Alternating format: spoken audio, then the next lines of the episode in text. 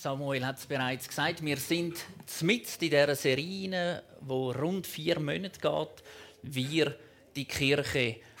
Und wir haben auch am Wochenende haben wir etwas angeschaut. Wir haben so ein Wir am Boden gelegt mit einzelnen Buchstaben. W, I, R natürlich. Und dann haben wir gemerkt, dass W kann man drüllen, dann heisst es mal mir anstatt wir. Dann geht es nur noch um eine einzelne Person.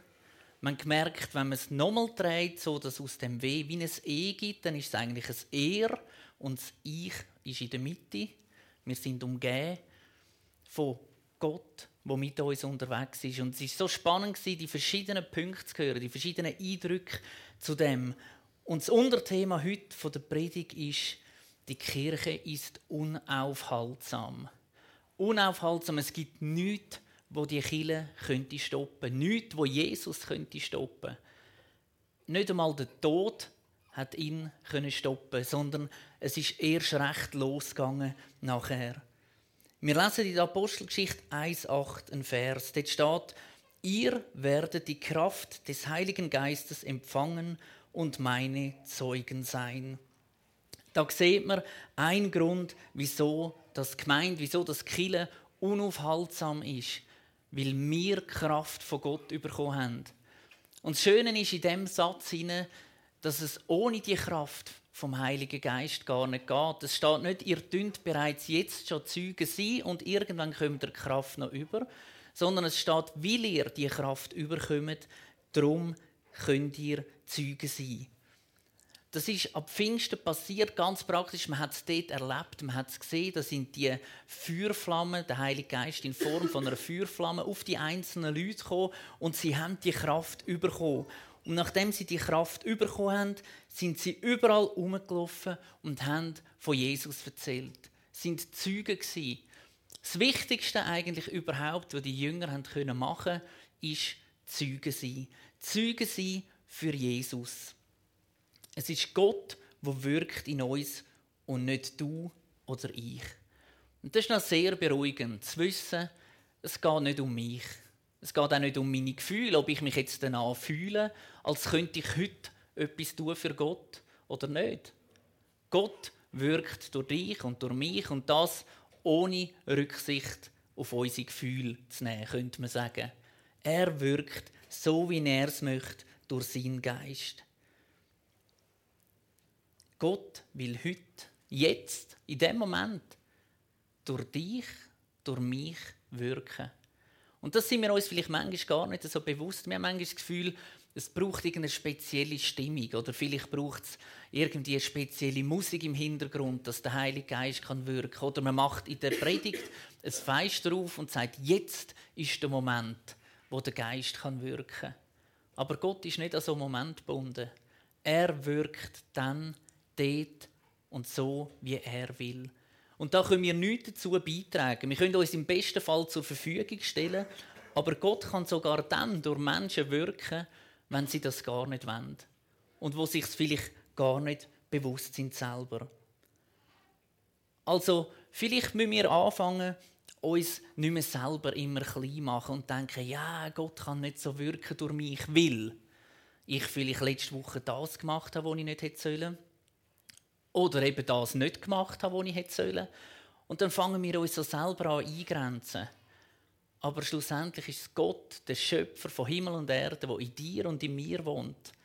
Da braucht es keine Eingrenzung, sondern er wirkt durch dich so, wie er das vorhat. Das Wichtigste in unserem Leben, wenn wir da gesehen haben in der Apostelgeschichte, was die ersten Jünger gemacht haben, ist also nicht, dass man ein gutes Leben hat. Ist auch nicht, dass man einen guten Job hat. Ist auch nicht, dass man eine lässige Familie hat. Ist auch nicht, dass man gesund ist, dass man sportlich ist, dass man eine gute Altersvorsorge hat und so weiter. Sondern das Wichtigste im Leben ist, dass wir Zeugen sind von Jesus. Eine ganz einfache Frage. Was macht denn eigentlich ein Zeuge? Zum Beispiel vor Gericht oder eben auch da jetzt in dem Fall von der Apostelgeschichte. Ein Zeuge hat eigentlich nur eine einzige Aufgabe. Ein Zeuge erzählt das weiter, was er gesehen hat, was er erlebt hat. Jeder von uns ist irgendwo auf irgendeine Art ein Zeuge. Da gibt es ganz kleine, einfache Sachen. Zum Beispiel gibt es einen Unfall. Du bist vielleicht neben dran gestanden oder in einem Auto, das gerade neben durchgefahren ist. Du hast es gesehen. Du bist ein Zeuge. Das Einzige, was du machen musst, ist, von dem Unfall zu erzählen. Wenn die Polizei kommt, zum Beispiel fragen oder wenn es dann so weit käme, dass es vor ein Gericht käme, du bist Zeuge und erzählst, was du erlebt hast. So einfach ist das eigentlich, wenn wir also Zeugen sollen sein von Gott oder Zeugen sollen sein von dem, was Jesus tut. Was ein bisschen schwierig ist natürlich, ist, wenn du nichts mit Jesus erlebst. Dann wird es relativ schwierig, etwas zu erzählen. Und so Zeiten gibt es immer wieder in unserem Leben, wo wir vielleicht denken, ah, ich erlebe nichts mit Jesus irgendwie, also habe ich nichts zu erzählen, fertig. Samuel hat es bereits angetönt, es ist so schön, wir sind als Gemeinde unterwegs. Und ich bin mir ganz sicher, wenn du nichts erlebt hast mit Jesus, gibt es heute Morgen da drinnen ganz viele Leute, die etwas erlebt haben mit Jesus. Und die können Zeugen sein für ihn und erzählen, und vielleicht mal bei dir wieder etwas wecken, wo du merkst, hey, eigentlich habe ich doch da auch mal etwas erlebt. Die Jünger haben ganz viel erlebt mit Jesus. Da könnte man sagen, ja klar, die sind ja auch mit ihm unterwegs gewesen. Der hat ja auch gelebt zur gleichen Zeit. Aber spannend ist, das hat nicht aufgehört, wo Jesus weg war, sondern die Jünger haben weiterhin immer wieder Sachen erlebt mit ihm, obwohl er gar nicht mehr da war. Und sie haben das weiterverzählt. Da ist die ganze Bibel voll von Geschichten, von Sachen, die die Jünger erlebt haben mit Jesus. Sie haben es weiterverzählt. Und darum wissen wir es heute. Darum können wir das auch weiterverzählen, können wir so Sachen auch erleben. Und die Frage, die sich da stellt, ist, was wäre passiert, wenn sie nichts weiterverzählt hätten? All das, was sie erlebt haben, hätten sie für sich behalten und hätten es niemand anderem gesagt. Es wäre das Ende gewesen. Und eine weitere Frage, die sich daraus ableiten lässt, ist, was passiert, wenn wir nichts weiter erzählen? Was passiert, wenn wir nicht Zeugnis geben?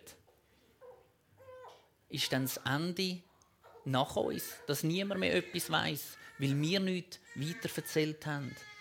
Es liegt also an uns. Der erste Punkt, unaufhaltsam von Jesus zu erzählen. Und da lesen wir in der Bibel so viele Geschichten, wie das könnte aussehen. Und ich habe gemerkt, bei all diesen Geschichten, uns geht es so gut. Uns geht es so gut und wir werden da später noch darauf zurückkommen. Der Johannes und der Petrus, die haben einen Gelähmten geheilt. Stellt euch das mal vor. Da ist eine Person, die gelähmt ist und dann kommen die zwei und heilen die. Und dann müsste doch eigentlich helle Aufregung sein. Wie gut ist das denn? Jemand, der krank war, ist gesund geworden. Aber so ist es nicht Im Gegenteil, sofort sind Leute gekommen und gefunden, das geht gar nicht, was die da machen, und sie haben sie ins Gefängnis geworfen und haben ihnen strengstens verboten, von Jesus zu erzählen. Und dann lesen wir in der Apostelgeschichte 4, Vers 20 folgendes: Wir können es ja nicht lassen, von dem zu reden, was wir gesehen und gehört haben. Das sagt der Petrus. Nachdem sie gesagt haben, du darfst nicht mehr von dem erzählen, sagt er, wir können es doch gar nicht lassen. Und ich habe gemerkt, es gibt so viele Situationen in meinem Leben, wo es genau mir so geht wie da. Da erlebst du etwas und du kannst nicht anders, als von dem zu erzählen. Du kannst gar nicht warten. Und ich habe mir überlegt, in meinem Leben zum Beispiel ein so ein Moment war, was geheißen hat, hey, ich bin schwanger von der Deborah. Und dann bei uns Männern, dann fängt es gerade an rotieren dann denkst du, wem muss ich jetzt das alles erzählen? So schnell wie möglich. Und dann heißt es, hey, warte noch, wir sagen es noch niemandem. Dann denkst du, ja, wie blöd ist das denn? Also, du sagst doch nicht etwas, was du nachher niemandem sollst sagen. Dann hättest du mir gescheiter nichts gesagt und gewartet und gesagt, jetzt kannst du. Und dann hättest du auf Facebook, auf Insta, überall das Zeug rausjagen, dass die Leute wissen. Du hast erzählen weil das Herz ist voll war. Und dann kannst du nicht anders. Und dann fängst du an und denkst, also gut, aber gell, denen darf ich es schon sagen. Ich sage nicht dann, sie sollen es niemandem sagen. Und dann weißt du, das ist eigentlich schon der Anfang vom Ende. Wenn es so anfängt, ist schon zu spät. Aber da war etwas, das willst du unbedingt erzählen. Das ist etwas Positives und das soll man auch. Und dann gibt es aber auch das Gegenteil. Vielleicht Sachen, die einem irgendwo aufregen, Sachen, die einem irgendwo abziehen, Sachen, die negativ belastet sind. Und auch dort passiert genau das Gleiche. Wenn das Herz von dem voll ist, dann erzählst du das überall weiter. Dann geht das überall weiter. Dann erzählt man selbst und jenes und das. Ein kleines Beispiel, auch wieder bei mir aus meinem persönlichen Leben. Ich habe momentan einen kleineren bis größeren Krieg mit dem Drucker da im Büro oben. Genau, der sieht nicht immer alles genau gleich wie ich. Und das fängt irgendwann an. Ah. Und dann erzählst du mal irgendjemandem, um Kimi am naheliegendsten, der auch im Büro ist, und sagt, du, der Drucker, der Drucker, ich dir, ich, ich nehme jetzt den. Und jetzt hat es gerade so gute Gelegenheit gegeben, weil wir den alten Kühlschrank auch entsorgt haben. Und ich rühre den gerade hinten rein. Das habe ich dann nicht gemacht. Und dann habe ich es mal jemandem erzählt. Und dann ist es weitergegangen. Dann bin ich mal bei Markus Schmid im EGW. Und dann haben wir dort ausgedruckt etwas und das hat wunderbar funktioniert. Und dann bin ich da und das wieder probiert und es ist nicht gegangen. Und dann habe ich ihm wieder geschrieben und gesagt, ah du, der Drucker. Und das erzählt man um und erzählt um, ob es positive Sachen hat oder negative Sachen. Wir sind gut in dem, Sachen weiter zu erzählen. Und ich glaube, darum hat Gott uns so einen einfachen Auftrag gegeben und hat gesagt, ihr sollt Zeugen sein. Erzählt Sachen weiter. Er hat nicht gesagt, ihr müsst das Wunder tun. Ich glaube, das wäre schwieriger gewesen. Er sagt, erzählt das Wunder weiter, das ich tun habe. Und ich glaube, in dem sind wir Menschen ganz gut. Hoffnung ist unaufhaltsam. Man kann sie nicht stoppen. Hoffnung kannst du nie stoppen, mit nichts. Und das sieht man auch wieder in der Bibel. Da sind Menschen geschlagen worden. Da sind Menschen gefoltert worden. Da sind Menschen eingesperrt worden. Da sind Menschen umgebracht worden, weil sie von dem Gott erzählt haben. Und nichts, nichts hat sie aufgehalten. Bis heute ist das sogar so. Überall in der Welt.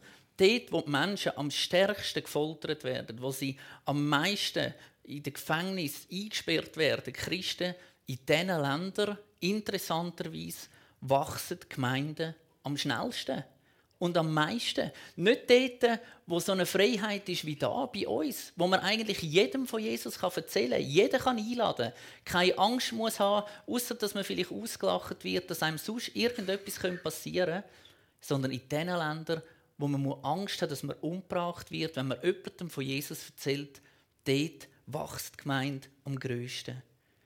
Der Heilige Geist wirkt übernatürlich und das zeigt sich dort wieder. Petrus und Johannes sind also aus dem Gefängnis rausgekommen, entlassen worden und nachher sind sie zurück in ihre Gemeinde, ihre Kirche und haben das Gebet gesprochen. Apostelgeschichte 4, 29 und 30. Dort sagen sie folgendes. Und nun, Herr, höre ihre Drohungen. Hilf allen, die an dich glauben, deine Botschaft mutig und unerschrocken weiterzusagen. Zeig deine Macht. Lass Heilungen, Zeichen und Wunder geschehen, wenn wir den Namen von Jesus, deinem heiligen Diener, anrufen. Ganz interessant, sie kommen aus dem Gefängnis raus und das Erste, was sie betet, ist nicht, mach, dass das nie mehr passiert oder verschon uns oder was auch immer, sondern sie betet, gib uns Mut, dass wir unerschrocken weiter erzählen können. Zeig deine Macht. Nicht von verschon uns vor dem Gefängnis, schau, dass die uns ja nie mehr schlagen, dass die uns nicht wehtun, sondern einfach nur, gib uns Mut, dass wir das weiterhin machen. Mutig und unerschrocken von Jesus zu erzählen. Natürlich, wenn man so betet, was passiert, kurz darauf sie werden wieder verhaftet. Sie werden wieder verhaftet, man nimmt es wieder, man tut es wieder ins Gefängnis. Wahrscheinlich sind die dort schon sehr gut bekannt gewesen. Sie sind wieder dort in ihrer Zelle. Nachher in der Nacht passiert ein Wunder. Es passiert ein Wunder, wir lesen in der Bibel, da kommt ein Engel, mitten in der Nacht, schließt die Gefängnistüren auf und die zwei spazieren raus. Macht die Türen hinten dran wieder zu, das finde ich noch besonders originell. Macht die Türen wieder zu und die zwei sind also wieder draußen auf freiem Fuß. Und ich überlegt, was würde ich jetzt machen? Wenn ich jetzt auf freiem Fuß wäre. Aus dem Gefängnis raus, durch so ein Wunder. Zeuge sein? Hm, glaube nicht. Eher Versteckis spielen wahrscheinlich. So schnell wie möglich irgendwo herrennen, wo mich nie mehr irgendjemand findet. Sie sind also frei, Und dann lesen wir, sie gehen direkt von dort in den Tempelbezirk. Eine super Idee. Und was machen sie dort? Gut zuhören. Nein, natürlich nicht. Sie erzählen wieder von Jesus. Die Wächter kommen, finden die leere Gefängniszelle, denken, was ist denn da passiert? Hören von anderen Leuten, die sind übrigens schon wieder dort am Erzählen, kehren wieder um, spazieren wieder zu denen her, nehmen es wieder mit und sperren es wieder ein. Das ist ganz originell. Also mindestens jetzt, das ist jetzt das dritte Mal in der kürzesten Zeit. Jetzt haben sie hoffentlich etwas gelernt, die zwei. Sie haben sie eingesperrt und beraten, was wir jetzt machen mit diesen zwei. Dann lesen wir Apostelgeschichte 45 bis 42. Man ließ die Apostel vorführen und auspeitschen. Bevor sie wieder freigelassen wurden, befahl man ihnen nochmals, nie wieder im Namen von Jesus zu sprechen. Die Apostel verließen den Hohen Rat voller Freude darüber, dass Gott sie für würdig gehalten hatte, für den Namen von Jesus zu leiden. Und sie fuhren fort, täglich im Tempel und in den Häusern die Botschaft zu verkünden, dass Jesus der Christus sei. Was ist los mit denen?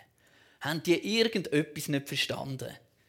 Ich glaube im Gegenteil. Sie haben Jesus verstanden und haben gewusst, da gibt es nichts Wichtigeres. Voller Freude, stell dir das mal vor. Die haben es auspeitscht, haben es eingesperrt, haben dann nachher gesagt, ihr erzählt nie mehr irgendetwas von dem Jesus. Und, und die haben Freude gehabt. Die haben sich richtig gefreut. Und gedacht, das ist jetzt super dass die uns auspeitscht haben. Jetzt hat Gott uns für würdig erachtet, dass wir haben dürfen leiden für ihn. Voller Freude.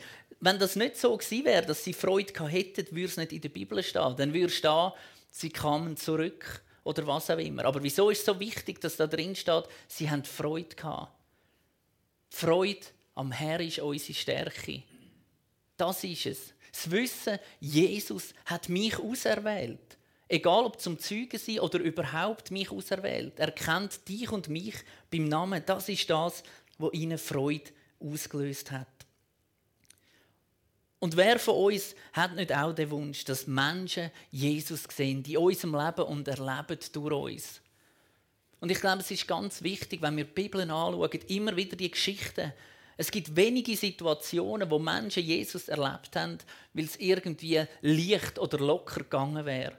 Sondern bei vielen Geschichten, die wir erleben oder die wir lesen, auch in der Bibel, ist Jesus dort sichtbar geworden, was schwierig geworden ist. Ist es dort sichtbar geworden, was hat angefangen wehtun, wo menschliche Grenzen erreicht worden sind, was eigentlich nicht mehr normal war, dass da jemand noch Freude hatte, was nicht mehr normal war, dass da jemand noch Kraft hatte, was nicht mehr normal war, dass da eigentlich jemand nicht aufgibt. Dort ist Jesus sichtbar geworden, in dem Moment, wo es schwierig ist.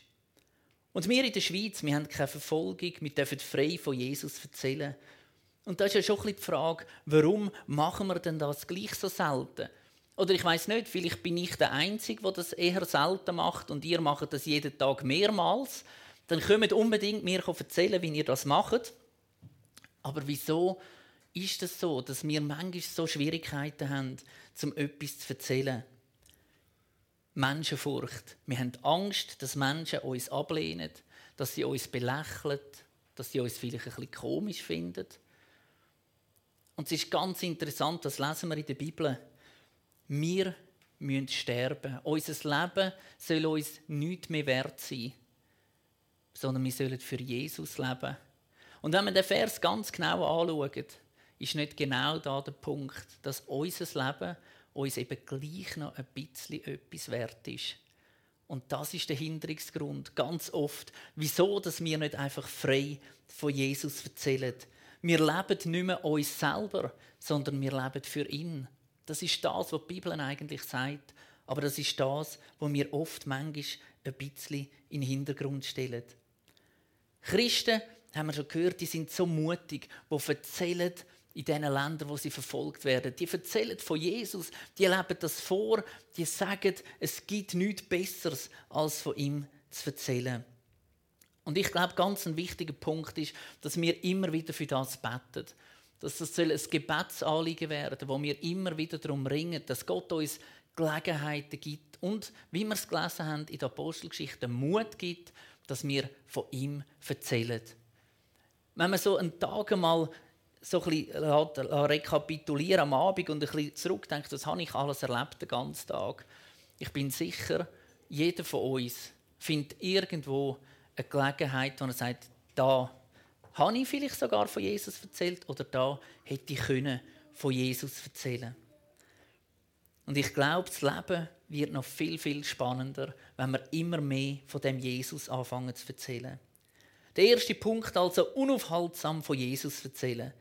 Der zweite Punkt, nebst dem, sind unaufhaltsame Kleingruppen oder man könnte auch sagen Teams oder einfach so kleinere Zellen, wo man miteinander unterwegs ist, Familien vielleicht irgendwo, wo miteinander etwas vorleben. Und zwar lesen wir auch wieder in der Apostelgeschichte 4, 41 und 42. Viele Zuhörer nahmen die Botschaft von Petrus an und ließen sich taufen. Die Zahl der Gläubigen wuchs an diesem Tag, das ist ein einziger Tag, um etwa 3000. Alle, die zum Glauben an Jesus gefunden hatten, ließen sich regelmäßig von den Aposteln unterweisen und lebten in enger Gemeinschaft. Sie feierten das Abendmahl und beteten miteinander. Stellt euch das vor, 3000 Leute. Das ist nicht in einer riesigen Stadt wie Hongkong oder Singapur oder Mexico City, wo Millionen von Menschen leben, sondern das ist zur Zeit von Jesus wo es weniger Leute gegeben wie es heute gegeben hat. 3000. Ich denke nur schon, wenn man das jetzt aufs Sahnenland nehmen und dann würde da an einem Tag kamen etwa, als ganz kleines Beispiel, 100 zum Glauben. Haben sich taufen lassen, da geht der neue Term. Und dann hast du 100 getauft und 100 sind zum Glauben gekommen. Und jetzt stell dir vor, heute Morgen 100 Neue kamen hinzu. Ja, wo, wo, wo tun wir die her? Da hast du dann mal noch ein Problem. 3000. Wo, wo tust du die her?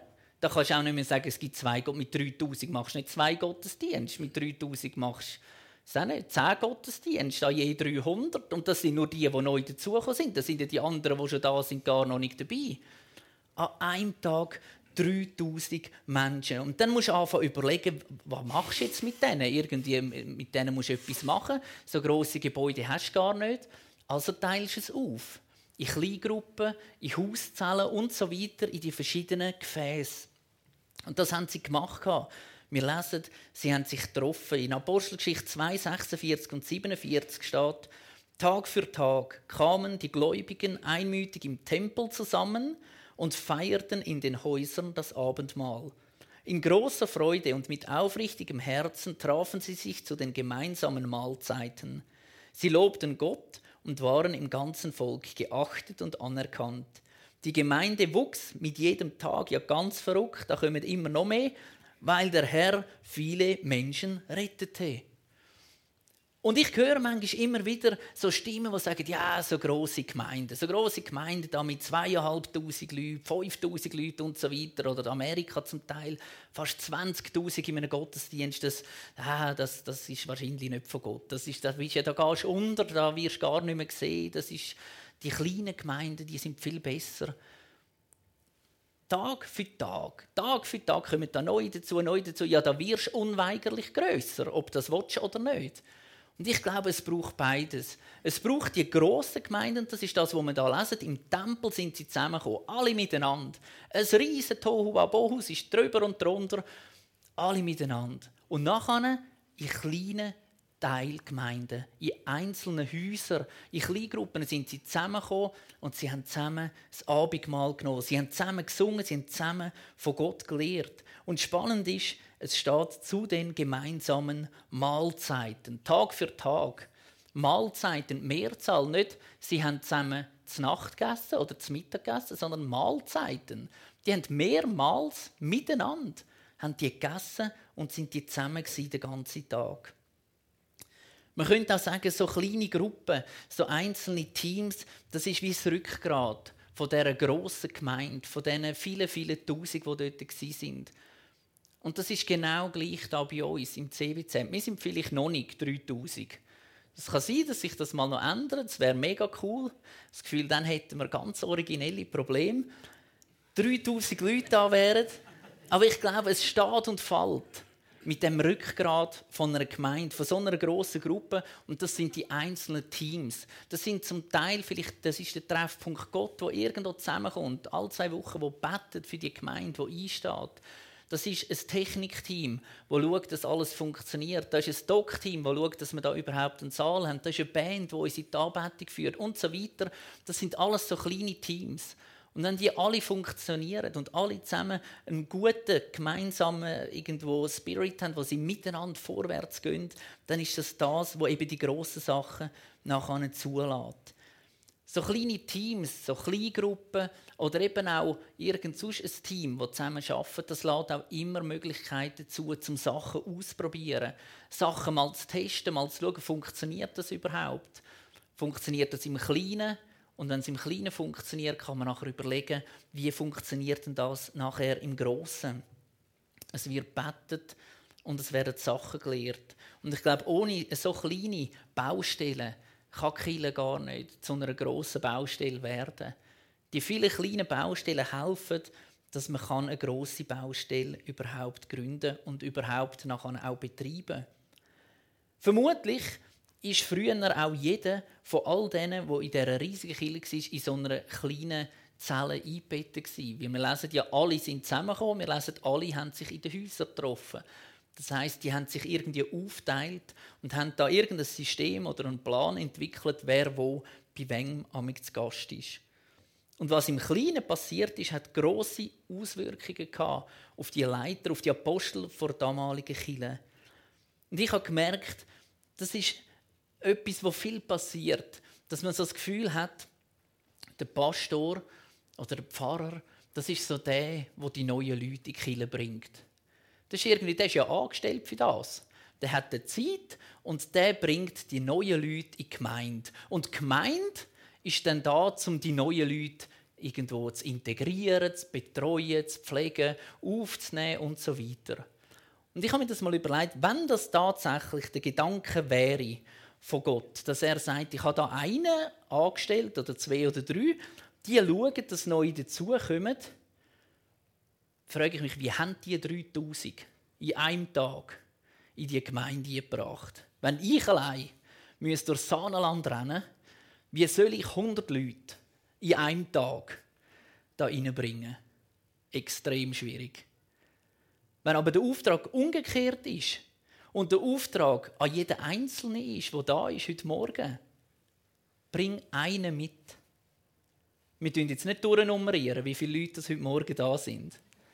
Aber wir wären, einmal, wo die Kinder auch noch da waren, sehr, sehr nah an diesen 100, die an einem Tag in die Gemeinde gekommen sind, wenn jeder einen mitbringt. Unsere Aufgabe ist es nicht, 100 mitzubringen an einem Tag. Unsere Aufgabe ist es, unaufhaltsam von Jesus zu erzählen und vielleicht einen mitzubringen. Und wir würden um 100 Leute wachsen an einem Tag. Der Markus Bettler kennen ja viele, das ist einer, dem würde ich jetzt zutrauen, dass er 100 an einem Tag bringt. Und er betreut Bewegung Plus in Grenchen. Bewegung Plus, ganz eine kleine Gemeinde. Seit Jahren sind die nicht mehr gewachsen. Er ist dort hergekommen und das Erste, was er gemacht hat, sie haben Kleingruppen gegründet. Verschiedene einzelne Teams sind auf die Straße einladen und so weiter. Und ganz verrückt, die Gemeinde hat sich seit da, seit sie mit dem angefangen haben, verdoppelt. Sie sind doppelt so viel, wie sie vorher sind. Und er hat gesagt, es braucht beides. Es braucht Kleingruppen und dass jeder Einzelne rausgeht und es braucht den Ort, wo wir miteinander zusammen Grosses erleben können. Unaufhaltsam von Jesus erzählen, unaufhaltsame Kleingruppen oder Teams und das Dritte, unaufhaltsam dienen. Apostelgeschichte 6, 1 bis 7 steht, in dieser Zeit wuchs die Gemeinde rasch. Und jetzt spannend, dabei kam es zu Spannungen zwischen den einheimischen Juden mit hebräischer Muttersprache und denen, die aus dem Ausland zugezogen waren, Furthaarige, wo Griechisch geredet haben. Die griechisch sprechenden Juden beklagten sich darüber, ganz ein interessanter Punkt, dass ihre Witwen bei der täglichen Versorgung benachteiligt würden. Zu wenig zu essen. Kernauftrag von einer Gemeinde zu schauen, dass alle zu essen haben.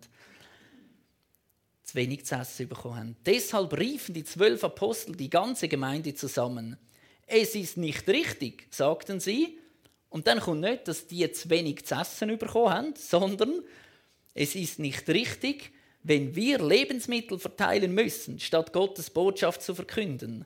Darum, liebe Brüder und Schwestern, sucht in der Gemeinde nach sieben Männern mit gutem Ruf, die ihr Leben ganz vom Heiligen Geist bestimmen lassen und sich durch ihre Weisheit auszeichnen.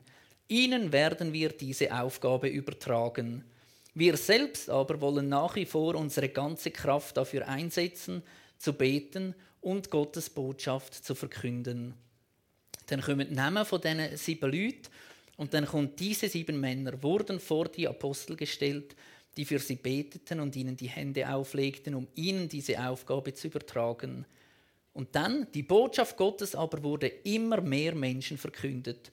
Vor allem in Jerusalem nahm die Zahl der Gläubigen stark zu. Und ich glaube, das ist ganz ein spannender Teil da am Schluss noch. Die Gemeinde ist gewachsen und gewachsen und gewachsen und irgendwann an einem Punkt ist sie nicht mehr weiter gewachsen. Und das Problem war, dass die Leute, dass die Apostel nicht mehr das gemacht haben, was eigentlich ihre Kernaufgabe gewesen wäre. Wir lesen, sie haben von Essen verteilen und so weiter. Aufgaben übernehmen, die gar nicht in ihrem Gebiet gewesen wären. Und durch das haben sie keine Zeit mehr gehabt, für das zu machen, was sie eigentlich hätten sollen. Und das ist ganz ein einfaches Beispiel, zum aufzuzeigen, es braucht jeden, der mitschafft. Das geht nicht, dass nur Einzelne etwas machen, es braucht jeden, es braucht dich, es braucht mich, es braucht uns, wo zusammen jeder seinen Teil in dieser Gemeinde übernimmt, seine Aufgabe übernimmt.